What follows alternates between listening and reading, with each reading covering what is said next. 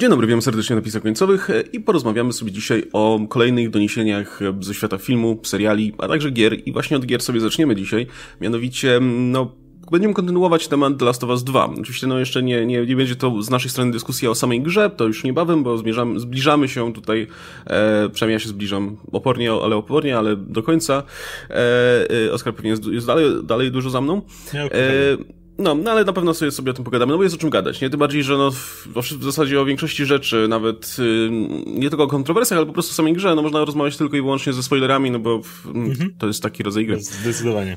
No, natomiast no, kwestii tych, y, o których tutaj nie będziemy poruszać, dotyczy, dotyczy wiele, powiedzmy, no, z, y, narzekań, tak, czy, czy, czy generalnie sprzeciwu graczy.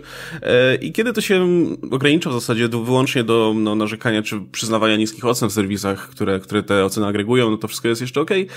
No, problem zaczyna się wtedy, kiedy no, ta, powiedzmy, niechęć do gry, czy, czy jakieś poczucie sprzeciwu, czy, czy wręcz agresja przelewa się na Bogu ducha winnych twórców, nie? I, a nawet nie tyle twórców, bo twórcy jeszcze są odpowiedzialni za tej gry, ale widzimy teraz sytuację, w której powiedzmy w bardzo nieprzyjemnej sytuacji znaleźli się chociażby aktorzy głosowi, którzy brali udział w produkcji tej, tej, tejże gry e, i najgłośniej było w związku z Larą Bailey, która gra Abby. No, postać, na której wiele, niechęć wielu graczy się kon koncentruje, tak, mówiąc delikatnie. E, z, no, z, jeśli ktoś wie, no to wie z jakich, jeśli ktoś grał, to wie z jakich powodów.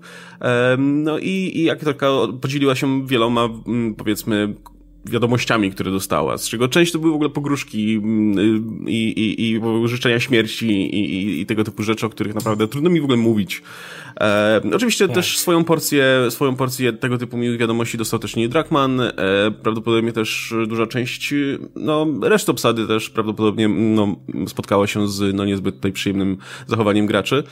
E, I to już, mówię, to, to jest poziom wyżej niż to, co, o czym mówiliśmy, mówiliśmy ostatnio, nie? Bo możemy mówić o, powiedzmy, narzekaniach, o roszczeniowości i tak dalej. I wspominaliśmy wtedy, że no spoko, no okej, okay, każdy ma prawo jakby, jeśli ktoś chce faktycznie dostawać to, co, to, co sobie sam zażyczy, a żadna inna opcja go nie interesuje, no to okej, okay, nie? Jakby, no, może nie kupować gry, biznes, proszę nie? bardzo, może zwrócić ją, nie? Tak, no, no, ty wspominałeś, nie? że no, głosujcie portfelem i tyle. Natomiast w momencie, w którym jakby e, zaczynamy, no, po prostu y, y, w jakiś sposób wpływać na życie ludzi, którzy po prostu zarabiają swoim zawodem na, wiesz, na chleb, to robi się to naprawdę mocno Jack nieprzyjemne. Roof.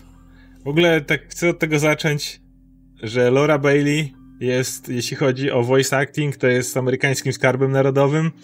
Zresztą ona razem z Ashley Johnson, która ta podkłada głos pod Ellie, e, należą do Critical Role, czyli e, show RPG, który mnie mocno zainspirował do tego, żeby wrócić do grania w RPG. E, poza tym Laura Bailey była, podkładała przez długie lata głos Dragon Ballu amerykańskim, więc dla mnie to jest w ogóle jedna z, że tak powiem, topowych e, voice aktorek w ogóle w Stanach. To tak w ogóle nawiasem mówiąc, ale jak trzeba być jak trzeba, jakim trzeba być po prostu popierdoleńcem? Zaczynając już od samego faktu, grożenia komukolwiek za to, że fikcyjna historia ci się nie podoba, jakby krytykuj ją ile chcesz. Jakby masz pełne prawo, tak? Szczególnie w Stanach, gdzie jest wolność słowa, masz ją gwarantowaną konstytucyjnie. Chcesz mówić o tym, że Last of Us ma najgorzej napisaną historię kiedykolwiek w historii jakichkolwiek e, fikcyjnych narracji, proszę bardzo, masz do tego pełne prawo. Możesz założyć bloga, możesz pisać komentarze, możesz robić wszystko, co ci się podoba i skupić się na tej historii. I najlepiej jeszcze, jeżeli napiszesz jeszcze dlaczego i faktycznie to uzasadnisz, to nawet ja ci, ja, ja, ja, ja to przyklasnę temu, chociaż może sam uważam inaczej, nie? Ale jak chcesz merytoryczną dyskusję zabierać o samej historii, powiedzieć, dlaczego twórcy według ciebie spieprzyli parę wątków narracyjnych, coś wyszło bez sensu, coś czegoś nie wynikało, super. Ale wejść na kolejny poziom i walić jakiekolwiek pogróżki do twórców za to, że ci się historia nie podoba, no to już musisz mieć coś z głową. To ale jest... Gorzej, bo to nawet nie twórców, ale Ale właśnie o to chodzi, ale tutaj dokładnie. zrobić swoją robotę, odebrać dokładnie. czek, iść do domu. Tu, tak? jesteśmy, tu jesteśmy o krok dalej. Tu jesteśmy o krok dalej, bo nawet nie atakujesz osoby, które napisały, chociaż to chyba napisały scenariusz też. To też trzeba być spierdolonym. Ale jeszcze, ale jeszcze pójść krok dalej i nawalać w aktorkę głosową, y, to, to jest dla mnie w ogóle niepojęte. Jakby, co ona ma wspólnego z tym, poza tym, że użyczyła głosu Abi w tej konkretnej wersji, jeżeli mówiąc o tym, to jest gra komputerowa, czyli Abi ma wiele głosów w różnych krajach. prawda? Jest polska wersja Abi. I już powiem, co sądzisz o tej postaci i tak dalej. No mówię, po raz kolejny wracamy do Last Jedi. Po raz kolejny wracamy do sytuacji, w której aktorka dostawała e, na Twitterze groźby śmierci za granie Rose. Bo tak. W ogóle ta cała kultura, która się wykształca w tej. Mówili, mieliśmy materiał o tej roszczeniowości fanów. I jakby jeden poziom to jest właśnie ten taki hejt, nie wiem, ataki, zaniżanie ocen i tak dalej. I niestety, ale wydaje mi się, że to jest na tyle poważny problem, że jedno z drugiego wynika. Wydaje mi się, że to są tak, to jest tak nakręcający się mechanizm tego hejtu, który właśnie powoduje, że ci bardziej niezrównoważeni członkowie tych ruchów, yy, które, które polegają na po prostu masowym atakowaniu fikcyjnych dzieł, yy, po prostu ich ponosi, jadą dalej z tym. Po prostu będzie tak sobie zakodowują, że tak powiem, to fikcyjne dzieło ze swoim życiem. Ono staje się dla nich tak, nie wiem, wywyższonym elementem, że nagle po prostu jakikolwiek ruch staje się, nie wiem, ktoś odbiera jako atak personalny, czy cokolwiek. Nie wiem, co siedzi do końca w ich głowach, nie jestem psychologiem. Ale no, niestety wydaje mi się, że to jest. Yy, to, nie, to nie jest. To nie są oderwane od siebie sytuacje, prawda? Tak, gdzie ludzie yy, krzyczą na wchodzą na metakrytyki, zaniżają oceny i tak, gdzie życzą śmierci aktorce głosowej. No niestety wydaje mi się, że to nie są niezależne od siebie stanowiska i właśnie dlatego już, już pewna odystansowanie się tego, pewne rozumienie, że nie chcę brać w tym udziału, e, jest o tyle istotne, że okej, okay, może ty jesteś osobą, która, którą poniosły emocje i dała 0 na 10, ale pamiętaj, że przy dużym nakręceniu tego możesz nakręcić kogoś dużo bardziej niezrównoważonego. Hmm, I, no to... I, to jest problem z tym zjawiskiem. Wiesz, to, to wynika wciąż z tego przekonania, że y, ci y, ludzie, którzy są, nie wiem, sprzeciwiają się w jakiś sposób temu, jak gra wygląda, y, w tym wypadku nie, nie, tylko mogą, ale wręcz muszą, wiesz, dać znać, te, wiesz, że, że, że są burzeni, a jak widzą, że najwyraźniej, wiesz, że mm, ich kampania tutaj związana z wystawianiem ocen, no nie, nie, nie, wiesz, no nie ma żadnego znaczenia na dobrą sprawę, no to wchodzą w poziom wyżej, tak, żeby, żeby po prostu jak najbardziej dać znać, powiedzmy tutaj o, o, o tym swoim oburzeniu i oczywiście to jest mega dziecinne po prostu, nie? Ale to w ogóle to ma jeszcze takie szersze podłoże, bo jakby nie patrzeć, to jest ta gra, która... Mm, no, to, to jest to, o czym mówiliśmy wcześniej, nie? że jakby gracze są przyzwyczajeni, ja mam wrażenie, mam wrażenie, że w ogóle jako odbiorcy popkultury ostatnio jesteśmy przyzwyczajeni do tego, że właśnie dostajemy to, co my chcemy zobaczyć, nie? Jakby w całym MCU się opiera na tym, że dostaliśmy dokładnie to, co chcieliśmy zobaczyć, nie? Jakby autorzy, e, jasne, od czasu do czasu zaskakiwali nas rzeczami, ale generalnie no, było, działo się w tych filmach wszystko to, co chcieliśmy. I mam wrażenie, że to się troszkę rozniosło i, i, i, wiele dużych korporacji odkryło, że kurczę, w sumie jak będziemy robić to, co ludzie chcą, no to będziemy nawet dobrze na tym wychodzić. I kiedy pojawia się nagle dzieło, które jest, wiesz, e, cieszy się szeroką popularnością i jest bardzo oczekiwane, i nagle nie daje nam to, tego, czego chcemy, tylko, wiesz, stara się nas konfrontować z zupełnie innym poglądem albo z, wiesz, zupełnie innym podejściem, to widzę, że reakcja jest bardzo alergiczna po prostu na to, nie? I, i to jest y, i to jest trochę smutne, no bo faktycznie, wiesz, e, nie, nie, nie spoilując tutaj nawet nie tej samej gry, ale tutaj naszych wrażeń, no to generalnie mam dużo problemów z tą grą, także związanych z fabułą, ale mam wrażenie, że właśnie najlepszym i najciekawszym elementem jest ten motyw, kiedy możemy spojrzeć na działania jednych postaci z perspektywy kompletnie innych postaci i się okazuje, że wiesz, jak duże znaczenie ma jednak perspektywa, nie? I to w jaki sposób patrzysz na dane wydarzenia. Mam wrażenie, że może tu tkwi właśnie ten, ten konflikt, czy raczej może ta, ta rozbieżność między graczami a recenzentami, wiesz, bo to jest coś, co, wiesz, e, podejrzewam, że recenzenci też docenili, bo nie, nie, nie czytałem większości recenzji, a, a, a, dla wielu graczy było już, wiesz, krokiem za daleko, zbyt po prostu, to, to, że to jest... Ja nie chcę patrzeć z innej perspektywy, ja mam swoją perspektywę. No tak, tak, nie, w sensie, czy gra ma mi tu skonfrontować z jakimś innym sposobem myślenia, z jakiej takiej racji. Ja chcę moją postać, którą lubię. E, i, i, trochę, i to jest przykre, nie, że mamy, mamy grę, która faktycznie... Mm, wchodzi, no wchodzi, wchodzi, faktycznie na ten poziom wyżej i stara się w jakiś, spo, w jakiś sposób skonfrontować nas z, z, tym, jak postrzegaliśmy do tej pory pewne wydarzenia. I się okazuje, że dla wielu graczy to jest po prostu y, coś złego, że, że, że wiesz, że gra czegoś od nich wymaga, nie? nie wiem, w myśleniu czy, czy, czy w podejściu. Mi się wydaje, e... że z tym jest jeszcze jedno zjawisko związane, które jest akurat dużo szersze, to jest pewna nieumiejętność odróżniania, no to jakby dlaczego ktokolwiek atakowałby Lore Bailey?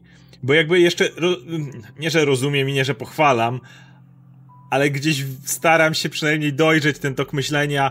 Scenarzyści zjebali moją grę, nienawidzę scenarzystów, bo chciałem co innego. Ale dlaczego ktokolwiek miałby atakować aktorkę? Wydaje mi się, że problem polega na tym, że jest pewna nieumiejętność i ona już była akurat to, to, to, to doczytałem i były badania, które pokazują, że ludzie bardzo często psychologicznie nie są w stanie odróżniać postaci fikcyjnych od postaci prawdziwych. Abi, pod którą ona podkłada głos, nie będzie chyba spoilerem, kiedy powiem, że ona jest napisana, żeby jak najszybciej jej znienawidzić. E, jakby to jest, to jest cel twórców gry, prawda? O, o to chodzi.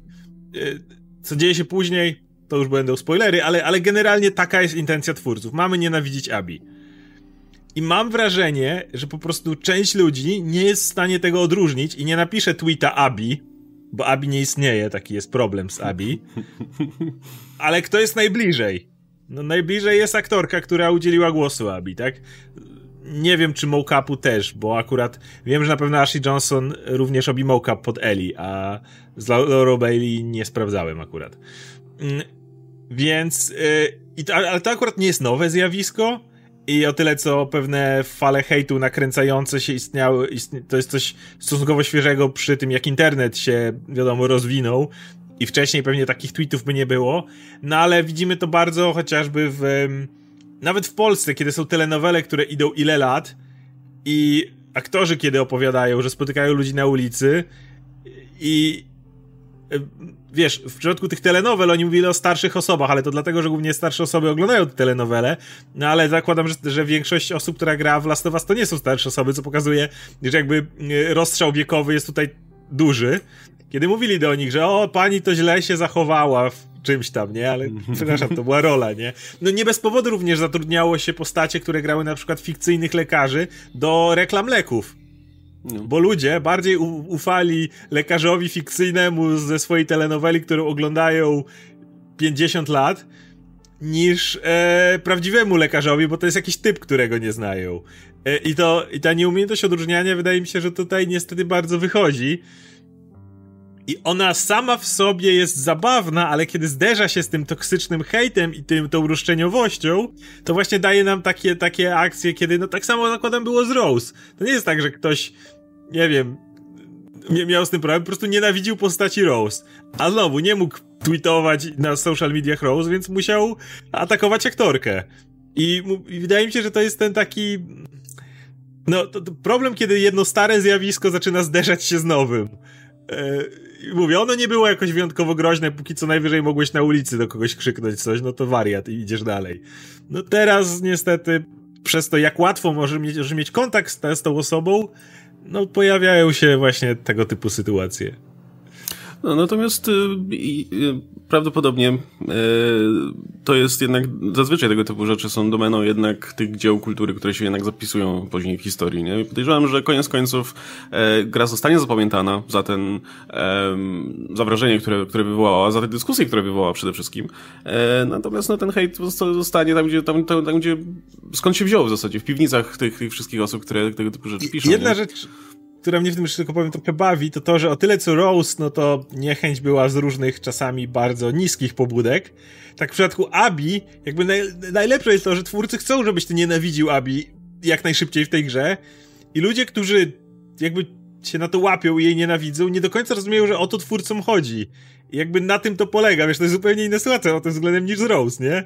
I jakby być złym na Abi, bo twórcy chcą, żebyś był zły na Abi, tylko, no, twórcy zakładają, że ale, ale zostaw to w grze, jakby przelej swoje emocje przez Eli, tak? To, to, to, o, to, o to chodzi, tam, tam jest to ujście tych emocji, ale no, mówię, kiedy komuś to nie wystarcza, jakby te emocje, to dla mnie jest pewnego rodzaju sukcesem tej gry. Ja wiem, że on nie jest najlepiej okazywany, ale jeżeli ktoś jest w stanie do tego stopnia rozbudzić emocje postacią Abi, że aż upakowanie tego w grze i pozostawienie tego tu nie wystarczy, musisz po prostu wyjść dalej i jeszcze bardziej walnąć, no ciężko mi odmówić tutaj pewnego sukcesu, bo o to im chodziło. Znaczy nie o to, żeby pisać pogróżki aktorom, ale o to, żeby Abi nienawidzić, prawda? Tak, nie, no, to, to, jest to, to, to paradoks. Generalnie wywołało jakieś emocje, nie?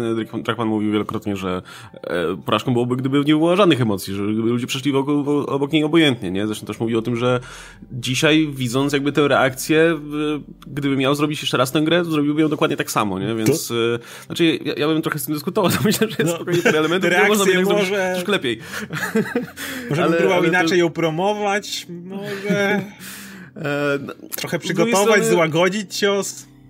Mm, z drugiej strony, no nie wiem, szczerze mówiąc mam wrażenie, że to też wynika z tego, że y, pojawia się nagle, wiesz, dzieło przeznaczone dla masowej publiki, które jednak, y, no, które jednak wymaga, wymaga trochę innego podejścia, nie? Bo jakby tu ta gra stara się jednak dyskutować z pewnymi archetypami, które widujesz w wielu innych grach. Tak? Bardzo. Tak? E, jakby wiele, że, wiele rzeczy, na przykład, które robisz w grach normalnie, typu mordowanie wszystkich dookoła, jakby w większości gier nie ma żadnego znaczenia, nie? Bo to jest rzecz, którą robisz w grze, która jest jakby zadaniem dla ciebie, dla gracza, żebyś się nie, nie nudził. Jakby to jest jedna z tych gier, która podejmuje ten temat na zasadzie, że hej, może to mordowanie dookoła wszystkich dookoła, może to mordowanie wszystkich dookoła, jakby nie jest e, czymś normalnym, nie? Nawet, nawet w tym tutaj postapokaliptycznym no. świecie. E, Remake i... pierwszego Tomb Raidera był przecież za to tak krytykowany, kiedy y, Lara w, ty, w tym pierwszym z nowych Odsłon Tomb Raiderze zabija pierwszego człowieka i ma tu taką traumę. Ten jest taki moment, kiedy ona to przeżywa i chcą to pokazać, że ona odebrała swoje życie. Mija 5 minut i zmienia się w Rambo i po prostu kosi tych kolesi na wyspie na lewo i prawo, nie? Strzelasz tymi strzałami, double shot, triple kill i po prostu leci ta Lara i już od tej pory w ogóle huh, wyrzuciła to z siebie. O, jest okej. Okay. Już, już lepiej. już o, przeszło mi. Pierwszy, pierwszy był najtrudniejszy, prawda? Pierwsze morderstwo jest zawsze najtrudniejsze, nie? Wszędzie ci to powiedzą. E, no, starają się tak. Chociażby, chociażby ta mechanika, no, umijając spoilery, ale to coś, o czym sami twórcy mówili, że każdy NPC ma imię i jak zabijesz jakiegoś NPC-a, no to they got Jack! Y, coś tam, albo wiesz, każdy pies atakujący ma swoje imię i ci kolesie potrafią się rozpłakać prawie, że nad psem, którego gdzieś tam zabiłeś na, na boku. I, i to już jest taki mały szczegół, wiesz, gameplayowy, a w ogóle nie będę mówił, bo Spoilery. Mogliby też więcej modeli postaci zrobić na przykład, to by mi to pomogło bardzo. Bo fajnie, że mają inne imiona. Przynajmniej mają inne tak czapki. Tak mają czapki różne. No ale właśnie, no, mam wrażenie, że wiesz, gra, która, która jednak stara się y, podejść trochę inaczej do, do niektórych tematów, to jednak no, musi siłą rzeczy musiała się spotkać z pewnym oporem. Tym bardziej, że mówię, no, większość gier nie przywiązuje że, uwagi do rzeczy, które, które ta gra, do, do której ta gra przywiązuje uwagę, nie? I, i no, jeśli, kto, i, słuchaj, jeśli, jeśli Darkmanowi i ludziom odpowiedzialnym za tę grę nie przeszkadza bycie tym, tą, tą forpocztą, tak, tym, tym tutaj, e, e, tym pierwszym szeregiem, który, który dostanie po głowie, a za nimi dopiero przejdą ci już po, wiesz, ubitej ziemi, no to okej, okay, to, mi, to, to, to tym lepiej dla nich, bo mam wrażenie, że, że akurat w tym kontekście, no to, to jest całkiem ważna gra, nie? Bo no wiem, bardzo ciekawie podchodzi do, do tych rzeczy, do których, które zwykle przyjmowaliśmy jako pewnik w grach, nie? No, kto, jest, kto jest protagonistą gry, kto jest bohaterem, kto nie jest, e, jakie rzeczy są e, akceptowalne, jakie nie są e, i szczególnie no, no wiele, wiele, wiele z tych elementów znowu stało się elementem kontrowersji w Last of Us 2, nie? Więc... Jedna rzecz, która może być też, to jest fakt, że robi to studio Naughty Dog i nie chodzi mi o kontrowersje związane z samym studiem, ale o to, jakie jak do tej pory robili gry. No ich najpopularniejsza seria, czyli Uncharted, yy, która miała cztery części to jednak z gry na grę było. Nie mówię, że to samo, bo ja kocham naprawdę serię Uncharted i Nathana Drake'a i tak dalej, ale pod tym względem to generalnie co grę dostawałeś Nathana Drake'a z Salim, którzy i tam ewentualnie jeszcze kimś tam z drugorzędnej obsady, którzy razem odkrywali tajemnicę czegoś tam po drodze.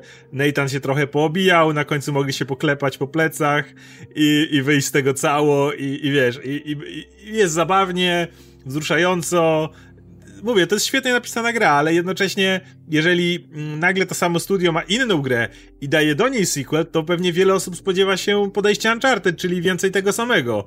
Może lepiej napisanego, może bardziej rozpisanego, tak jak było z Uncharted, ale tego samego.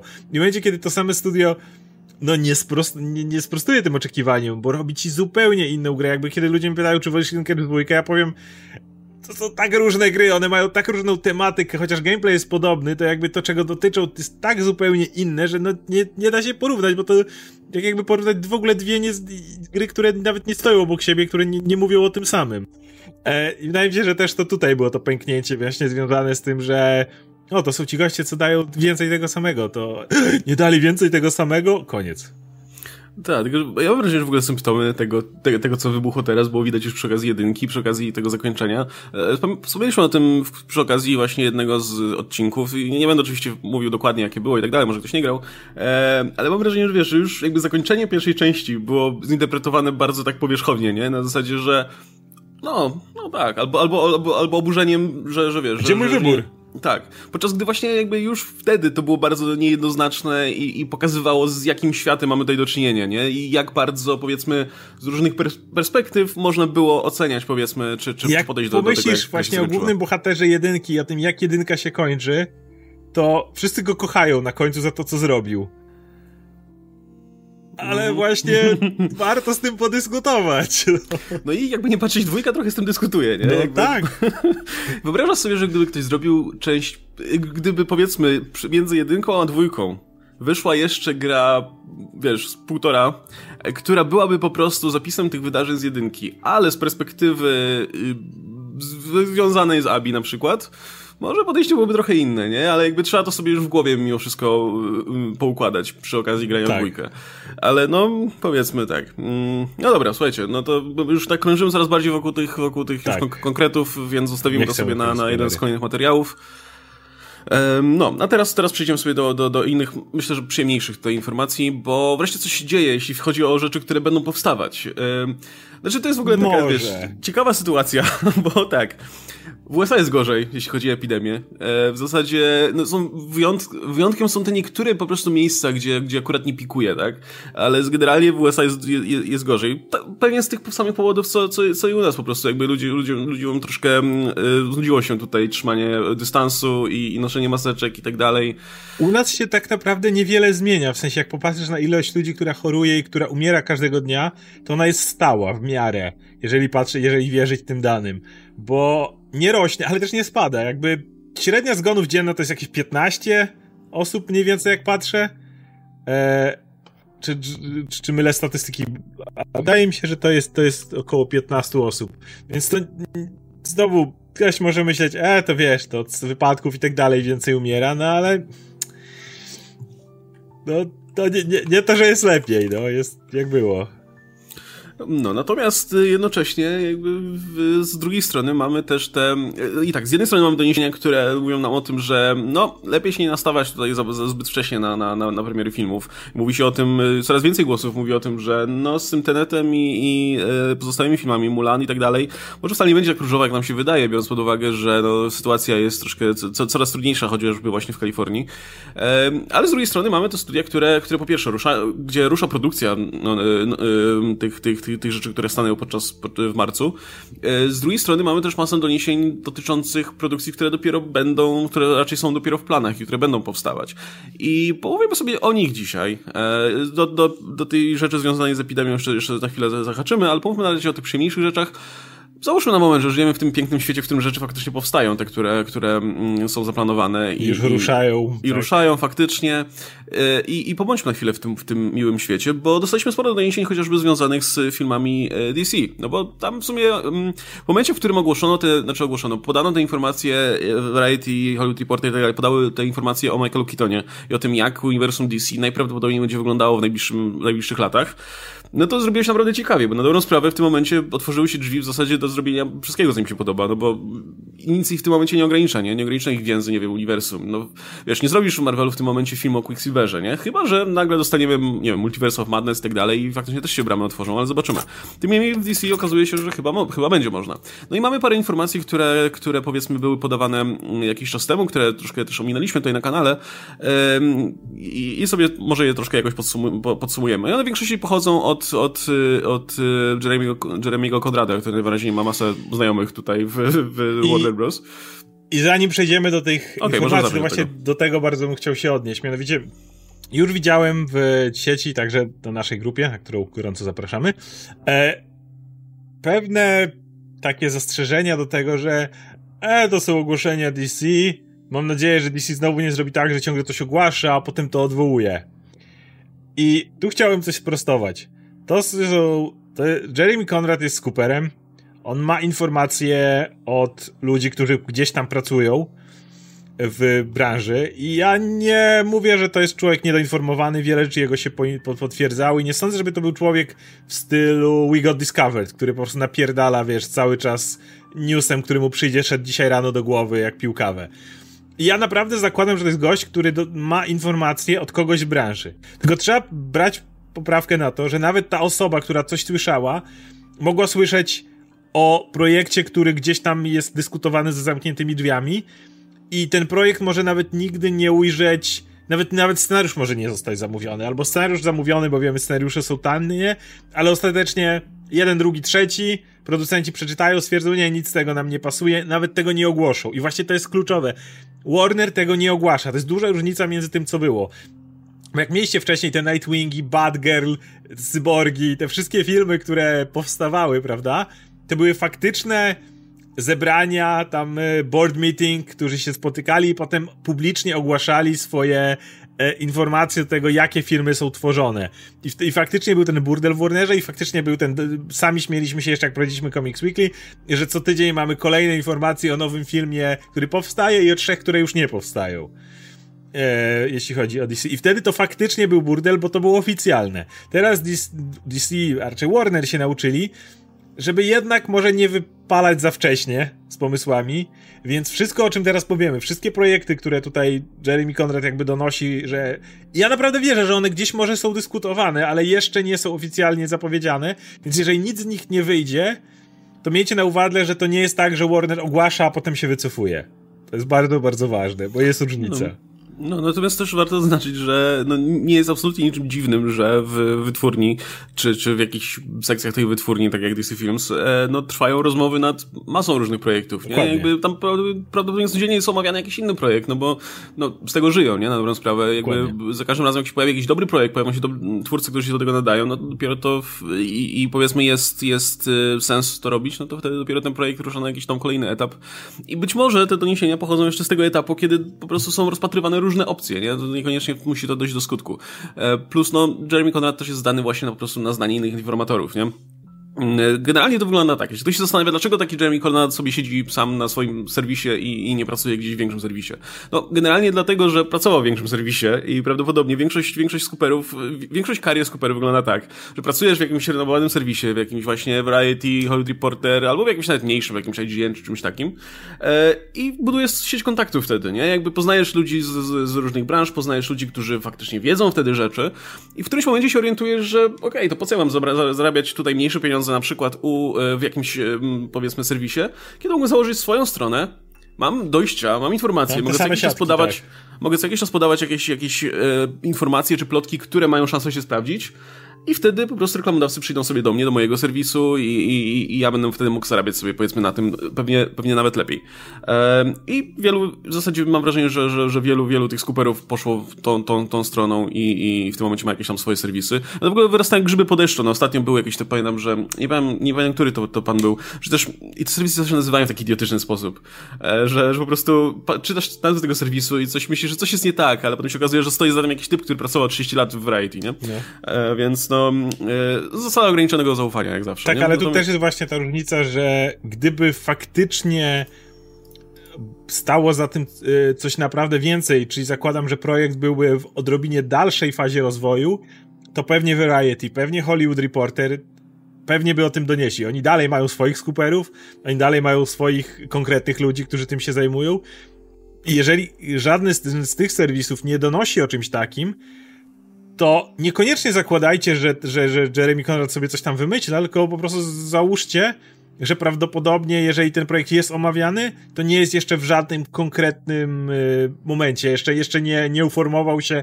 Może ma scenariusz, ale raczej nic więcej się tam jeszcze wie, nie dzieje, bo inaczej te serwisy by o tym doniosły. I dopiero kiedy one o tym donoszą, to wtedy już możemy za zacząć zakładać, że no faktycznie coś większego, co, coś się konkretniejszego tam dzieje. A tak traktujcie to raczej jako właśnie taką zasada ograniczonego zaufania, albo ktoś coś rzucił i może paru garniaków o tym pogadało z paroma kreatywnymi ludźmi. Tak, plus właśnie y, skuperzy, którzy są na swoim, no mają tendencję też do podawania tych informacji, które no tam jedna osoba podała i tak dalej. Oni zazwyczaj zaznaczają, nie? To jest tak na zasadzie, że usłyszałem od jednej osoby, tak? I, i jakby miejcie to na uwadze. Natomiast, y, natomiast no, jak już jakąś informację, jakiś raport, powiedzmy, podaje Variety czy, czy Hollywood Reporter, tak jak było przy okazji Michaela Keatona na przykład i jego rozmów z Warner Bros., no to jakby to było potwierdzone w wielu różnych źródłach, nie? Prawda, tak, takich Jeremy Konradów było kilku, którzy, którzy podawali podob, bardzo podobne informacje. No jest ta um, najważniejsza jakby dziennikarska zasada, to jest właśnie ta, czyli jeżeli masz informację i chcesz ją podać jako, jako news, jako konkretną rzecz, a nie tylko traktujcie to jak plotkę i tak dalej, co niektórzy piszą, ale nie chcesz być kompletnym We Got Discovered, to musisz mieć przynajmniej dwa kompletnie niezależne źródła.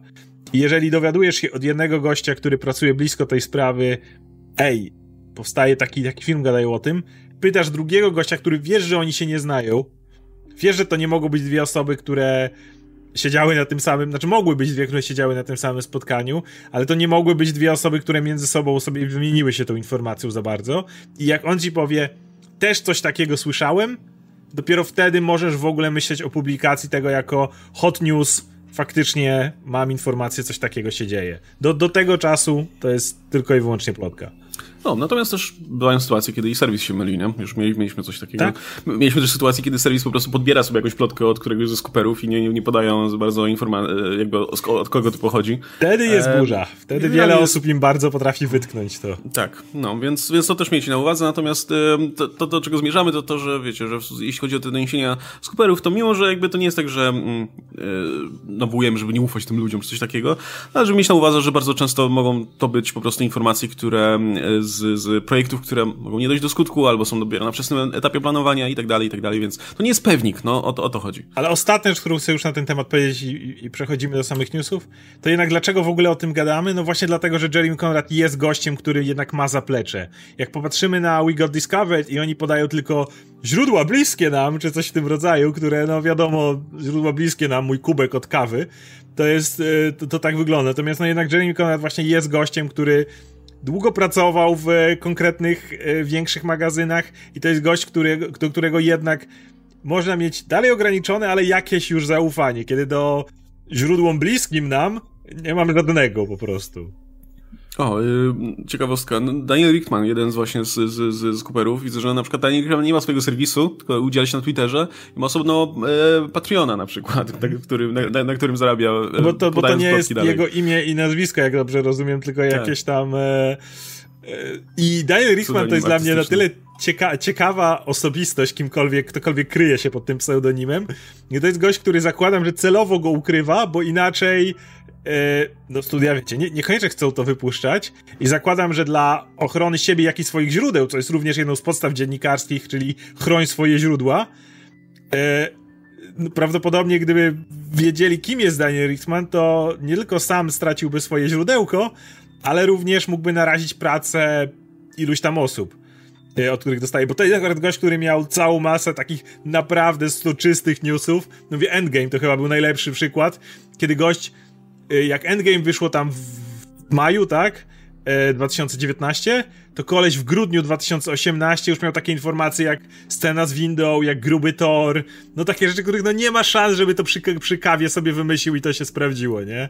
Więc e, ja po prostu podejrzewam, że to jest ktoś, kto ma dojścia, no, musi mieć, żeby coś takiego, żeby takie info mieć e, i po prostu nie wiem, może ta jego żona albo, albo coś takiego pracuje tam i po prostu musi ukrywać tożsamość.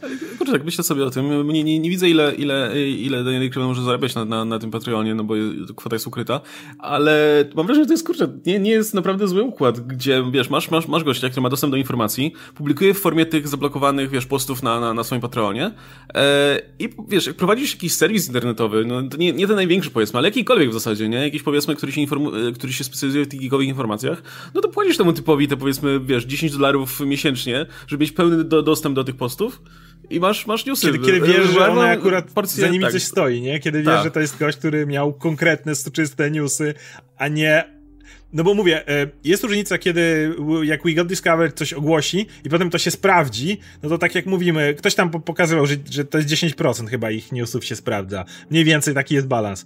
I chodzi o to, że są takie ogólniki, że jak będziesz po prostu rzucał, to jest szansa, że któryś się przyklei. jest różnica między nawalaniem, pracują nad filmem o Moon pracują nad czymś tam i tak dalej. Okej, okay, może pracują potem jak ogłoszą, no to trafiłeś. Ale powiedzieć bardzo specyficznie o tym, że Kapitan Ameryka wejdzie do windy, gdzie będą typy z Hydry po raz kolejny, powie Hail Hydra i coś, no już tutaj naprawdę byś musiał się zastanawiać, już trafienie tego byłoby dosyć trudne, prawda? Mhm. Więc... No właśnie, więc y, no dobra. E, w takim razie przejdźmy sobie do tych informacji e, najpierw dotyczących DC, ale też mamy parę innych y, już bardziej około Disneyowych powiedzmy rzeczy, o których, które, o których superzy donoszą i zaraz przyjdziemy do tego. Więc po pierwsze, e, to może zacznijmy od tej największej informacji, bo to jest coś, co, co jest chyba najbardziej efektowne, jeśli i widzę na stronie głównej tutaj z serwisu Jeremy'ego Conrada też jest, czyli projekt Justice League Rebirth, który, który ponoć jest omawiany w tym momencie momencie w Warner Bros. E, miały to być, no, miały to być pewnego rodzaju oczywiście jakiś tam, no, no w tytule mówi nam tutaj generalnie wszystko, Soft nie? Tak. E, e, soft, soft, kolejny soft reboot najwyraźniej po Flashu, bo najwyraźniej teraz każdy film będzie soft rebootem tutaj.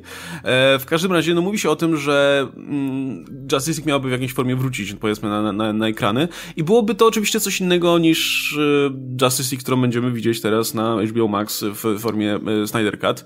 E, natomiast też nie byłoby to kontynuacją tej historii, którą mieliśmy w, w ramach DCU, nie? Czy, czy w tym filmie Widona. Byłoby to raczej, raczej coś kompletnie nowego i nie wydaje mi się to nieprawdopodobne, bo, bo też, jak sobie luźno spekulowaliśmy po tej, po tej informacji o Kitonie, nie byłoby, jeśli już będziemy mieli ustanowienie multiversum, to przecież mogą sięgać po te postacie z wielu różnych stron. Mało tego, znajdziesz proste uzasadnienie, wiesz, dlaczego masz mieć różne postacie w ramach tej Justice League, znajdziesz jakieś zagrożenie, które byłoby po prostu, wiesz, kimś spoza tutaj e, e, jakiegoś jednego konkretnego uniwersum.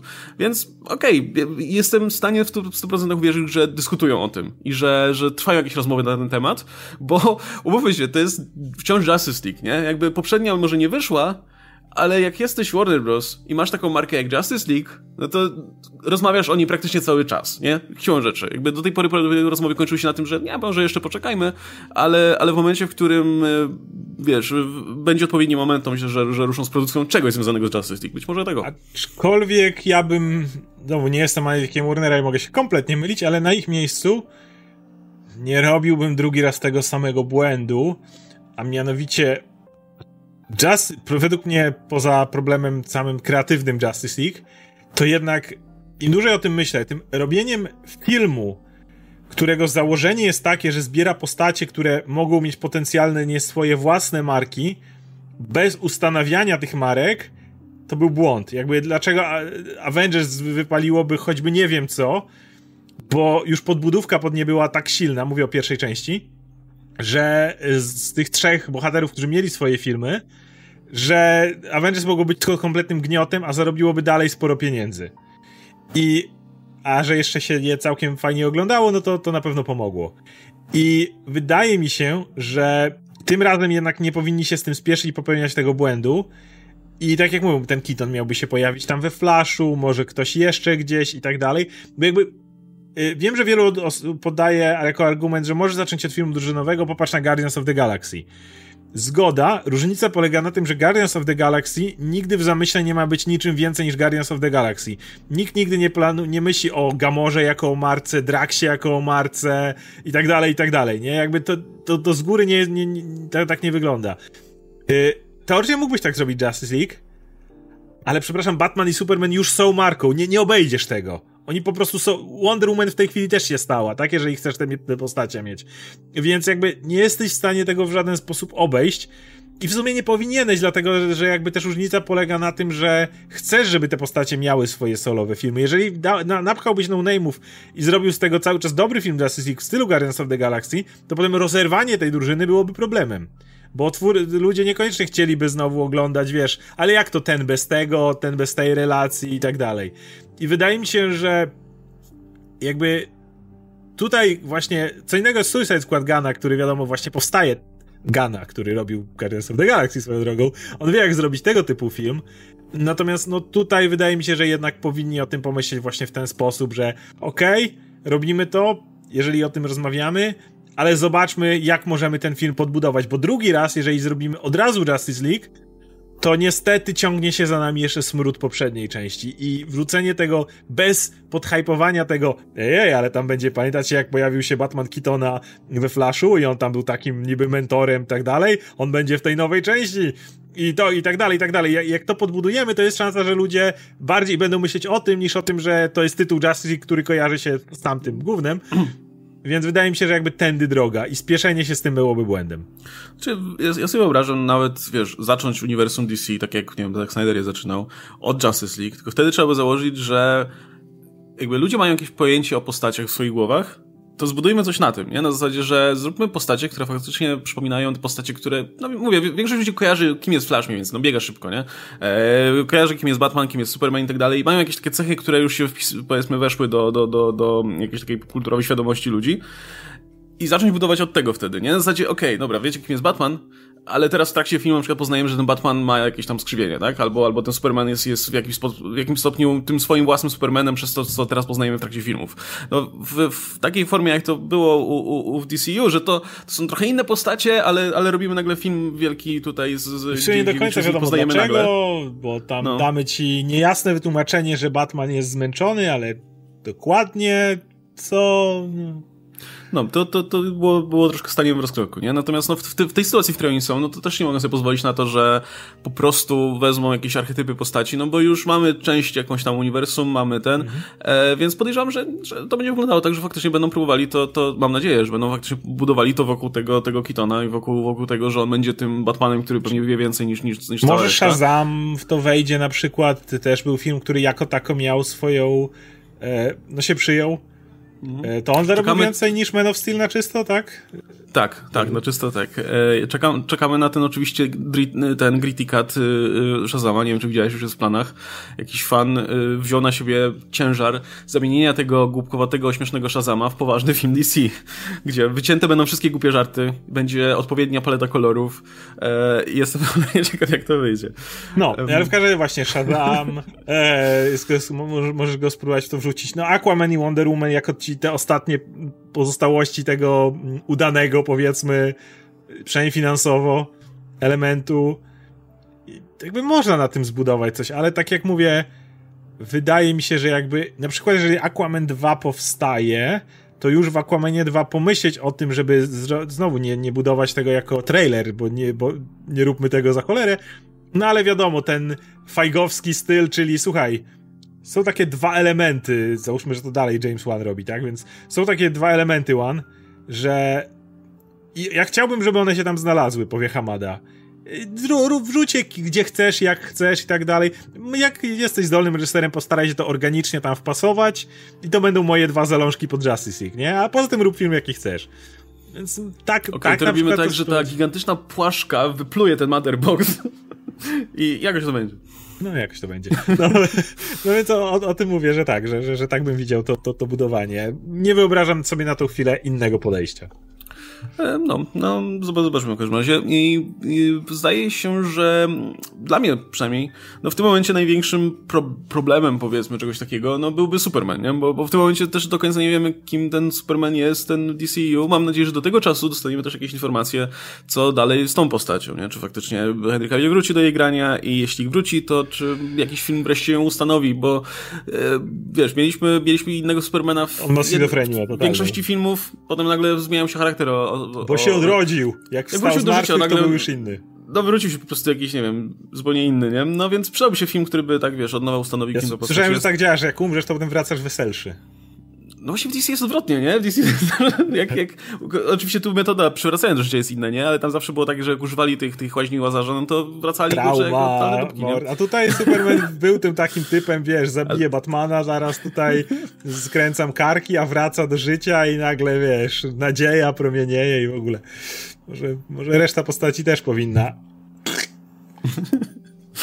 no może. E, no dobra, to, tyle jeśli chodzi o, o Justice League, natomiast y, były jeszcze inne doniesienia związane między innymi, znaczy tak, pamiętacie, że jakiś czas temu była mowa o tym, że Warner Bros. podpisuje e, umowę z Bad Robot e, i spekulowaliśmy, że no, filmy kinowe pewnie tak, ale pewnie im chodzi też o te treści telewizyjne, no bo HBO Max startuje i tak dalej. No i okazuje się, że jak najbardziej, w sensie, że będą pracować nad czymś związanym z Justice League Dark, nad jakimiś projektami i, i, i poza tym okazuje się, że całkiem sporo się dzieje wokół, powiedzmy, tego, tego zakątka, tak? Tych, tych ponadnaturalnych postaci z DC. Magów. Bo, magów, tak, e, bo po pierwsze mamy informację o Zatanie. E, też Jeremy Conrad podaje, podaje to dalej, że e, w, to było już jakiś czas temu, kiedy Deadline podawał, że jest cały szereg generalnie bohaterek DC, z którymi planuje się zrobić filmy. E, I tam właśnie między innymi była Zatana, była Batgirl, była Supergirl e, i o tej Batgirl ostatnio było cicho do momentu, aż się Keaton pojawił. Potem nagle się znowu, znowu wrócił ten temat, że może jeszcze dalej będą tutaj coś, coś z tym tematem robić. E, temat Supergirl gdzieś tam umarł po drodze, no ale wraca temat Zatany w tym momencie i, i mówi się też o tym, że no, mieliby faktycznie, że Warner Bros. myśli nad takim filmem, tak? Trwają rozmowy na, na, na temat tego, na temat filmu o Zatanie. Co swoją drogą wydaje się całkiem spoko pomysłem, bo to jest kompletnie nieznana postać. Dla przeciętnego odbiorcy nic satana nie mówi, nie? Poza tym, że to jest dziwna, dziwna pani w kostiumie hostessy na pokazie Tylko magicznym. Tylko właśnie tak? do tego zmierzam. Zmieńcie jej design, co? Ja nie wiem, chyba, chyba już była próba w kilku miejscach zmiany jej designu, ale te fishnets, które ona nosi dalej, te to naprawdę już nie jest coś, co, co bohaterka y, filmowa powinna nosić na tym etapie. E, cylinder absolutnie zostawcie i tak dalej. Ten e, ten vibe takiego magika cyrkowego to jest absolutnie coś, co powinni celować, tylko z całym szacunkiem, ponieważ generalnie jak większość branży e, było zdominowane przez mężczyzn, to twórcy Zatany narysowali ją bardziej jako asystentkę magika niż jako samego magika.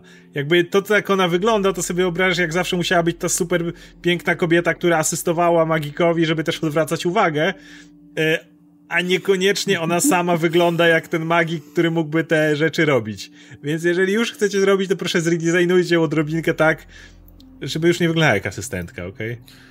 Ja myślę, że tutaj nie ma problemu, w sensie założenie czarne spodnie i tyle. Jakby no właśnie, nie muszą no. reszty kostiumu zmieniać, nie? I tak, dalej... reszta jak najbardziej to jest dokładnie to, co, co, co nosili faceci też jakby, którzy e, parali się tego typu rzeczami. Tak, bo to jest na dobrą sprawę i, i wiesz, fani komiksów y, jeszcze, jeszcze mogą sobie doczytać i właśnie w, w, mm, wyciągnąć informacje, dlaczego ten kostium wygląda tak, jak wygląda, czy był inspirowany i tak dalej, nie? Jakby też nie musi się nikomu to podobać, nie? Że czemu główna bohaterka ma, ma być ubrana jak asystentka, ale whatever. Ale jeszcze, wiesz, mam wrażenie, że przeciętnemu tej widzowi trudno będzie tłumaczyć coś takiego. To będzie w zasadzie, ej, czemu zapomniała spodni do pracy, czy co, no. nie? No, tak, tak to z dzisiejszej perspektywy wygląda, więc myślę, że bez problemu to zmienia. Zresztą chyba w ostatnim komiksach, jak, ich ją widywałem, no to już, już, już chyba miała spodnie, aczkolwiek głowy nie dam. Eee, i jeszcze poza, poza Zataną mówi się o powrocie Konstantina do kina, no bo jeśli nie wiecie, film o Konstantinie już kiedyś był z Keanu Reevesem, był swoją drogą nie, nie najgorszy, aczkolwiek z tym komiksowym Konstantinem wiele wspólnego nie miał. Mieliśmy oczywiście tego serialowego Konstantina, e, który e, no cieszy się tutaj dalej popularnością, natomiast no jestem pewien, że jak już przejdziemy do filmu, no to dostaniemy też no, znowu nowego twórcę. E, natomiast y, skąd pochodzi ta plotka? Też Jeremy Conrad chyba ją podawał, ile dobrze kojarzę. No tak. Mm, nie, nie, z, ze strony The Direct, czyli z innego źródła. E, która właśnie podaje, że, że rozmowy toczą się także wokół tej postaci. I ponownie mam wrażenie, że Konstantin jest świetną postacią do zekranizowania. To jest, to jest wiesz, ten sarkastyczny Brytyjczyk. Ilu znajdziesz świetnych aktorów do zagrania takiej postaci? Tym bardziej, który, że... jednocześnie, który jednocześnie walczy kurczę, z tymi demonami, duchami i tak dalej. Przecież to jest tak, kurczę, tak. złoty koncept. Zapalniczką nie zrobił.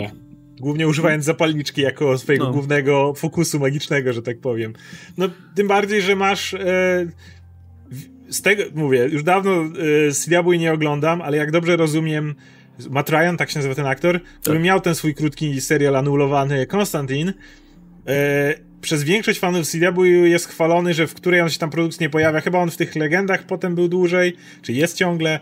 Y, fanboy Arrowverse na pewno nam, nam powie, e, ale, ale rozumiem, że to jest bardzo chwal, chwalone to, że e, ej, Konstantin to taka fajna postać i ten Matt Ryan serialowo grają super. Po raz kolejny nie chciałbym, żeby on grał w filmie. Nie dlatego, że mam coś przeciwko aktorowi, ale dlatego, że lubię trzymać moje rzeczy oddzielnie, a nie rzeczy na rzeczach.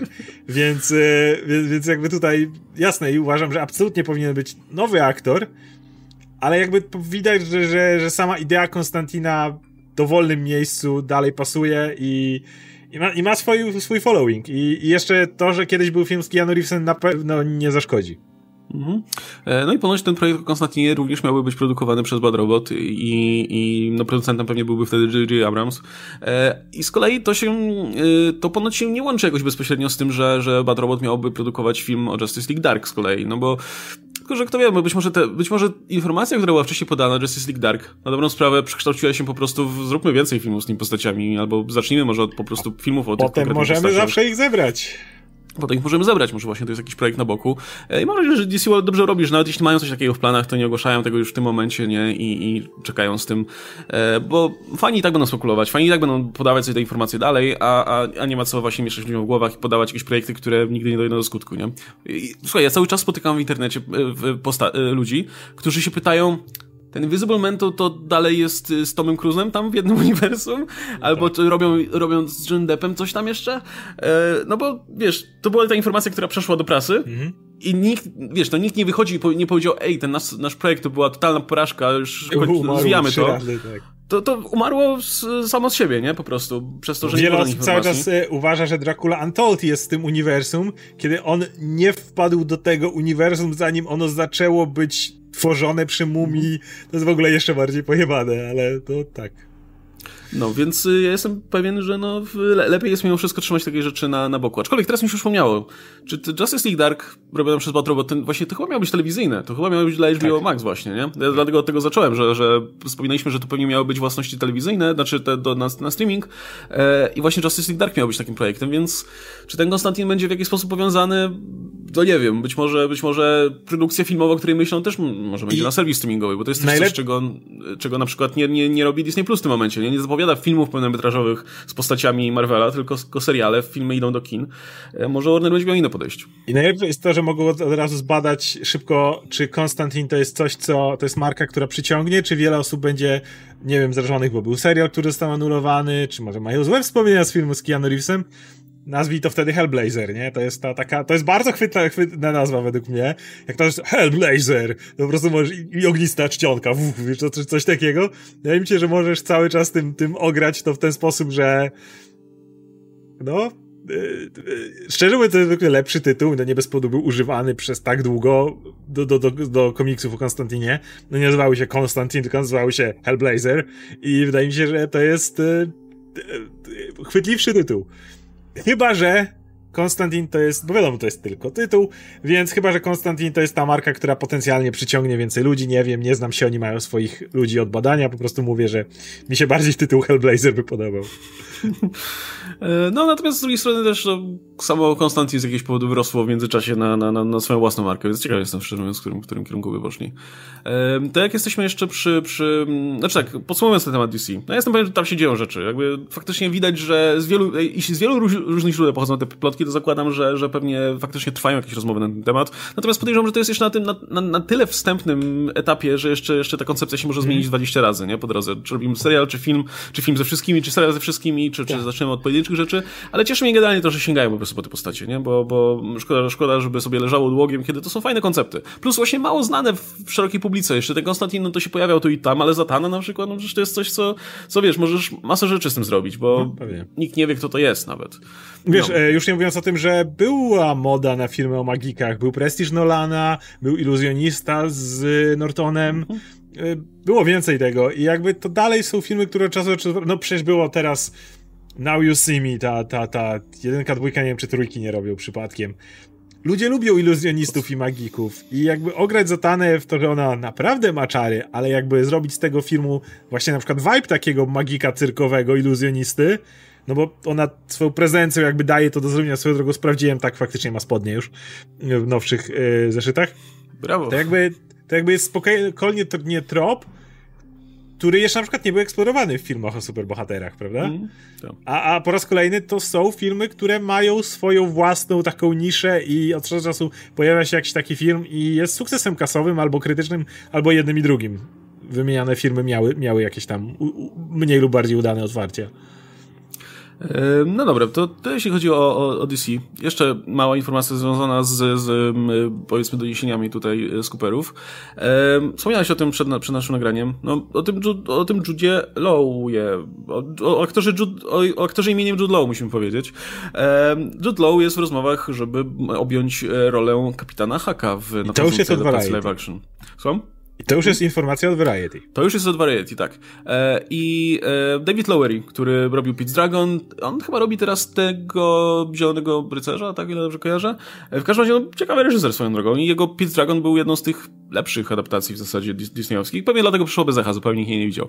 E, I e, no jest, jest, miałby ten film robić, no i mm, oczywiście tutaj no, w, e, wszystko będzie na podstawie tej klasycznej animacji Disneya z 53 roku, jak? którą się dzisiaj bardzo ciężko ogląda. Przede, przede wszystkim jak nagle wjeżdżają ci Indianie, Indianie. którzy wyglądają Indianie jak najbardziej karykaturalne wersje e, rdzennej ludności amerykańskiej ever po prostu. E, albo, to jest w ogóle masa takich dziwnych fragmentów, których, których się nie pamięta z dzieciństwa, ale tam jest taki dziwny fragment, na przykład jak, jak, jak e, okazuje się, że syreny nienawidzą Wendy, bo są zazdrosne.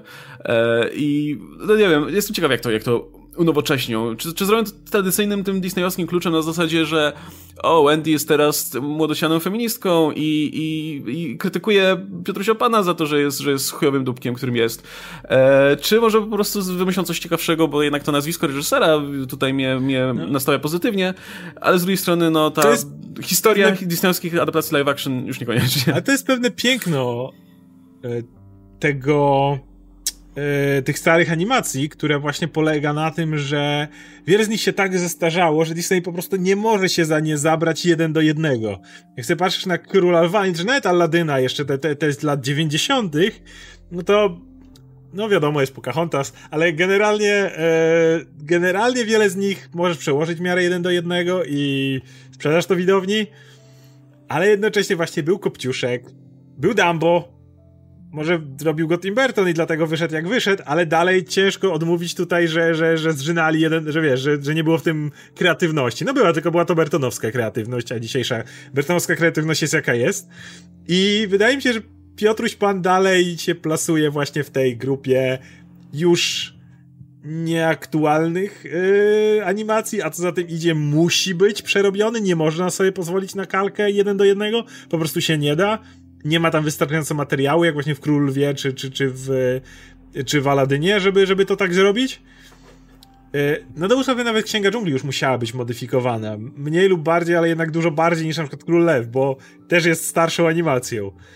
Więc y, trzymam tutaj kciuki za to, że jednak y, mogliby w tą stronę pójść. I ja szczerze mówiąc bym bardzo chciał, żeby Jude Law, który jest fantastycznym aktorem i ma niesamowity range tak zwany, zasięg jeśli chodzi o rolę, żeby zrobił jednak tą taką e, wielokrotnie w innych adaptacjach pokazaną taką bardziej może queerową wersję e, Kapitana Haka. Wiem, że on byłby do tego zdolny, mógłby to doskonale ograć, zresztą miał już podobne role i wydaje mi się, że to du dużo... E, dużo, dużo ciekawiej by wyglądało właśnie w jego stylu, żeby mógł zagrać coś takiego, niż żeby miał po prostu odegrać tradycyjnego bad guy'a po raz kolejny, co mu się zdarzało ostatnio często. No, będzie musiał wypełnić buty po Dustinie Hoffmanie, nie? Który, który był chwalony bardzo za rolę w Hook. Tak. E, film będzie nazywał Peter, Peter Pan and Wendy, więc myślę, że to już jest znak, e, jakby w jakim kierunku ta historia będzie podążała. No, Wendy pewnie będzie tą główną, najważniejszą postacią tutaj, nie? Który to już, kurde, które to dobranie się w ostatnich latach i wszystkie były fatalne. Była ostatnia, jaką pamiętam, to z Hugh Jackmanem. Był ten Pan, to się chyba po prostu nazywało. Mhm. No tak. tak. Ło! Nie polecam. No, no, no zobaczymy. Ale, ale dalej próbują. To jest, Piotruś Pan jest, jak widać, bezczasową, niezażynalną mhm. marką najwidoczniej. Ciekawe, czy to coś oznacza dla przyszłości chociażby tej innej dużej marki, w której obecnie jest Jude Law, czyli e, Fantastic Beasts, bo tam powoli e, robi się troszkę problem, nie? W związku z tym, że tak, połowa obsady jest w ogóle cancelled, bo e, e, no, Ezra Miller, wiadomo, ma swoje problemy, e, Johnny Depp, Johnny Depp wciąż jest, jest no, problematycznym, powiedzmy, wyborem castingowym, e, J.K. Rowling jest, jest w tym momencie najbardziej Sama problematyczną osobą tak. z tych wszystkich, e, którą, myślę, nikt nie będzie chciał tego filmu promować, będą chcieli ją wrzucić gdzieś tam do piwnicy jak najgłębiej, żeby nie wychodziła. No a poza tym mamy też fakt, że, że no, druga część nie zrobiła zbyt dobrze, produkcja się coś przyciąga i no, kto wie, czy ci aktorzy nie będą odpływać powoli i w końcu się zrobi problem w planowaniu kolejnych części, kiedy, kiedy wszyscy nie będą, wszyscy będą mieli jakieś, wiesz, ważne projekty na głowie, nie? Zobaczymy. E, I ostatnia rzecz, o której sobie pomówimy, myślę, dzisiaj, czyli fakt, czyli to, co mam teraz za plecami, mianowicie Fallout wraca do powszechnej świadomości, bo po, po tym, jak Bethesda bardzo długo ratowała Fallouta 76, ponoć jest grywalny już, tak słyszałem. No tak słyszałem, że ten dodatek Wastelanders spowodował, że wda się w to grać. No nie, żebym ja się palił do tego, nie żebym stwierdził, że rzucam wszystko w cholerę, bo nie mam, bo prawda mam tak mało rzeczy do roboty, jedziemy z Wastelanders, może kiedyś jak będzie na wyprzedaży za jakieś marne pieniądze, to, to, to, to sobie zerknę, ale słyszałem, że duży progres w porównaniu do tego, co było na początku, choć no nie była to wysoko zawieszona poprzeczka. No tak, e, no i teraz e, poza, poza, oczywiście grami z, z, z, świata Fallouta mamy dostać także serial, bo e, Jonathan Nolan i Lisa Joy, czyli autorzy serialu Westworld dla HBO, tym razem będą współpracować z Amazon Prime, żeby stworzyć właśnie serial osadzony w jakoś w świecie Fallouta. Znaczy nie osadzony w świecie gier, ale będący, powiedzmy, no jakby to, to nie, nie jest jeszcze powiedziane, czy, czy to będzie w jakiś sposób wiązać się z grami, czy po prostu będzie swoim własną rzeczą opartą Ale... o, o to, co widzieliśmy w grach? Jak popatrzymy jednak, to rozstrzał między tymi grami jest tak wielki, że na dobrą sprawę no, whatever. Jakby pomiędzy jedynką a dwójką jest tylko takie, że jest minęło dużo lat i bohater z jedynki jest przodkiem i pojawiają się NPC, którzy są albo już starsi, Albo jest na przykład później Markus, który jest super mutantem, więc może naprawdę długo pożyć, więc, więc można go sobie przerzucać jako... Ale on jest easter eggiem, to nie jest jakoś strasznie istotna, wiesz, postać, nie? New Vegas, które dzieje się zupełnie gdzie indziej. Fallout 4, który dzieje się zupełnie gdzie indziej. Fallout 3, który dzieje się zupełnie gdzie indziej.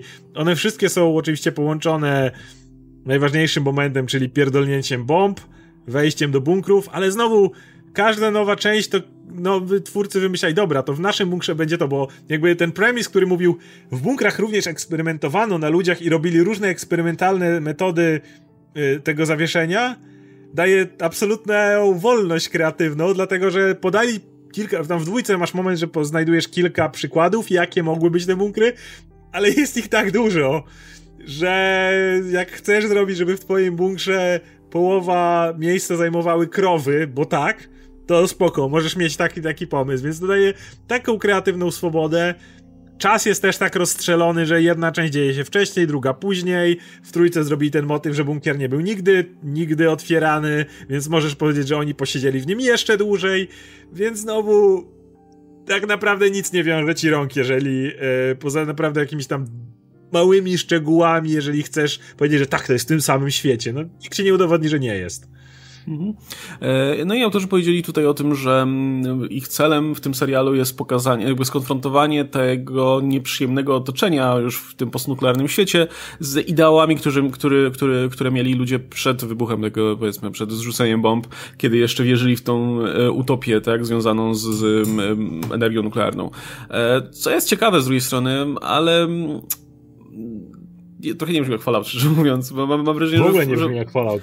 No właśnie, mam wrażenie, że Fallout zawsze był mimo wszystko o tym, jak bardzo niezmienna jest ludzka natura. E, i, War, war never changes. No właśnie. Dwa pierwsze zdania, które, czy słowo...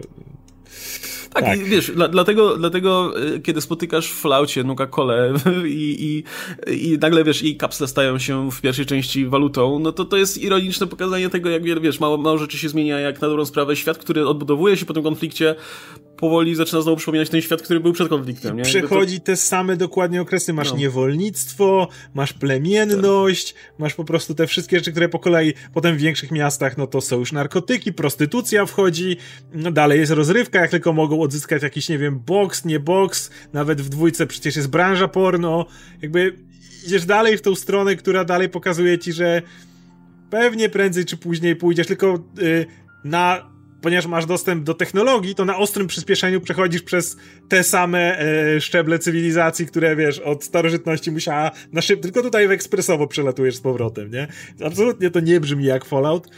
Znaczy w ogóle, ja... wiesz, utopijna idea lepszego życia, to, to, to jest kompletnie e, coś, co się nie kojarzy z Falloutem, no chyba, że autorzy też potraktują to bardzo ironicznie, tak jak w Falloutie było to traktowane zawsze. To zawsze było, to zawsze było coś, co było po pierwsze dostępne tylko dla małej grupki wybranych, a po drugie, no wiemy, że to było jakby, same te, wiesz, krypty były, no, czy wolty były przedmiotem eksperymentów, a nie czymś na przykład, co, tak. co miałoby nam no. umożliwić przetrwanie, nie? Jakby to, to Pamiętasz duży... dwójce Vault City? No. E, ta utopia, prawda? Wchodzisz, tam trawka rośnie, bo odpalili tego Geka, Garden of Eden Creation Kit i, i steraformowali tu ziemię postnuklearną, mają piękne tutaj trawniki, wszystko i tak dalej, a całe miasto to jest po prostu taka inwigilacja taka, taka do maksa, nie? Tam nie możesz wnieść kropli alkoholu do tego miasta w żaden sposób. Tam po prostu cię kontrolują na każdym kroku, żeby, żeby utrzymać ten, e, tę utopię. I każde miejsce, do którego przychodziłeś, które było niby tą utopią, to była jakaś cena, jak, jak w trójce czy w Vegas jest, jest ten motyw, że znajdujesz to miejsce, gdzie się roślinność rozlewa nagle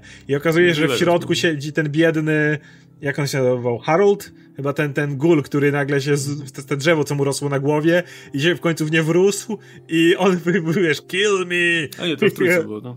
No i po prostu, wiesz, a ci ludzie tam, nie, nie, tutaj bóstwo rozlewa nam, wiesz, e, roślinność dookoła nas i to wszystko było kupione takim kosztem, że jakby nie było czegoś takiego i jakiekolwiek odniesienia do amerykańskiego snu, one zawsze były przeinaczane, zawsze były, bo, bo i również teraz są.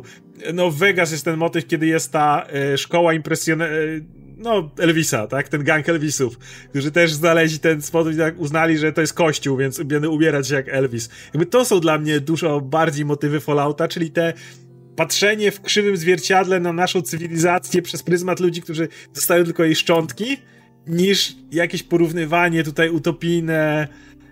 Nie, nie brzmi jak Fallout. No, jakby to nie jest zupełnie problem, żebym się Fallout zajmował, nie? Jakby Fallout nie konfrontował ci utopijnej, utopijnej tutaj rzeczywistości, czy jakichś ideałów z, z rzeczywistością, jakby no, pokazywał rzeczywistość. No ale okej, okay, no, to jest jedno zdanie, które tutaj autorzy podają.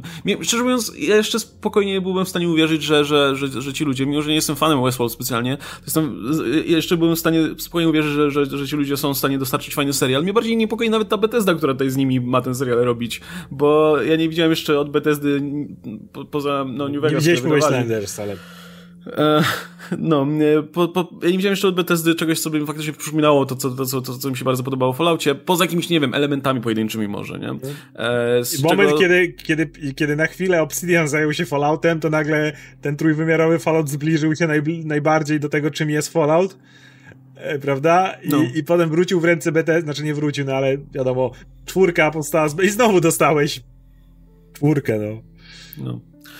No, także ja jestem troszkę, mam trochę mieszane uczucia odnośnie tego serialu. Zresztą, szczerze mówiąc, no, każdy, jakby każdy pomysł na serial może być fajny, może z tego wyjść fantastyczny serial, ale szczerze mówiąc, jakoś w Falloutie miałem wrażenie jednak ta interaktywność, to, że jesteś częścią tego świata i podejmujesz ty decyzje i, i na, na ciebie spada bardzo często ciężar podejmowanych decyzji, tak, kto przeżyje, kto nie i tak dalej. No to była dosyć istotna część tego Wiesz, całego doświadczenia. Nie, nie wiem, czy serial osadzony w świecie Fallouta nie będzie po prostu serialem postapokaliptycznej rzeczywistości.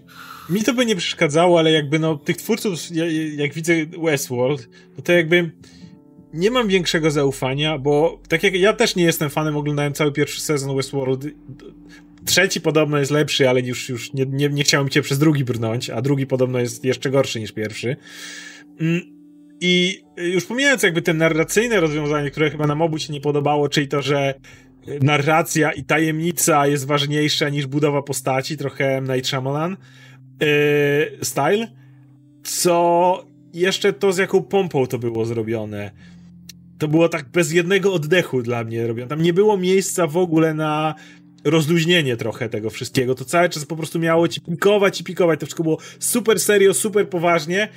I jakby ktoś mówił, że to ma być komedia, nie, ale po prostu ja, ja zawsze daję przykład, że nawet wiesz, nie wiem, David Fincher, który robi swoje filmy, które są czasami kurewsko poważne, o super poważnej tematyce, daje ci moment odetchnięcia, nie? Nawet 7 jest moment, kiedy siedzą przy stole e, postać Brada Pitta z e, żoną i Morganem Freemanem i, ma, i rzucają żartami przy stole. I jest ten taki moment kompletnego rozluźnienia, kiedy widz wie, że nic nie pierdolnie, nic ich w tym momencie nie zabije, choć generalnie widzisz, jakie brutalne rzeczy się tutaj dzieją, nie?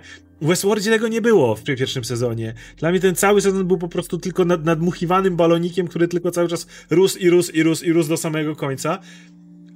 A to w ogóle znowu nie jest Fallout. Fallout jest sarkastyczny do bólu. Tam po prostu jest. Przecież jak myślę o Falloutie, to non-stop mam w głowie humor. Hum czarny, bardzo mocny, bardzo często niepokojący, ale generalnie właśnie ta, ta, ten, ta taka satyra niejako ludzkości, nie? To, to jest Fallout. I wydaje mi się, że gdyby podejść do tego, gdybyś miał twórcę, który właśnie podchodzi do tego na luzie, który podchodzi do tego w taki sposób, okej, okay, jest, jest postapo, jest do dupy, ale jednocześnie chcemy pokazać właśnie tą trochę ludzkość w krzywym zwierciadle, uśmiechając się tak trochę do tego, gdybym wiedział, że ta, tego typu twórca to za, e, zabiera, to może bym pomyślał, okej, okay, to jest jakaś myśl, ale mamy BTSD, mamy ludzi, którzy właśnie zrobili serial, który, tak jak mówisz, nie dość, że premis nie brzmi jak Fallout, to jeszcze, jeszcze jak czuję, że to wiesz, super serious, musimy tu popatrzeć, jak ludzie cierpią w postapo i tak dalej. Według mnie właśnie lepiej by wyszło, ten świat, inaczej, Fallout już jest przygnębiającym światem sam w sobie. I dlatego właśnie te gry tak dobrze działały, bo tam non-stop był humor, który kontrastował z tym, jak wszystko jest do dupy dookoła. I dlatego gry naciskały na humorystyczny ton po to, żeby cały czas kontrastowało, a wiemy, że, że humor i, i dramat najlepiej z siebie nawzajem wynikają, nie? Więc dlatego, jeżeli już decydujemy się na świat Fallouta, to według mnie dużo lepiej pójść w humorystyczny ton, który byłby non-stop przetykany tym, że tak naprawdę to jest śmiech przez łzy.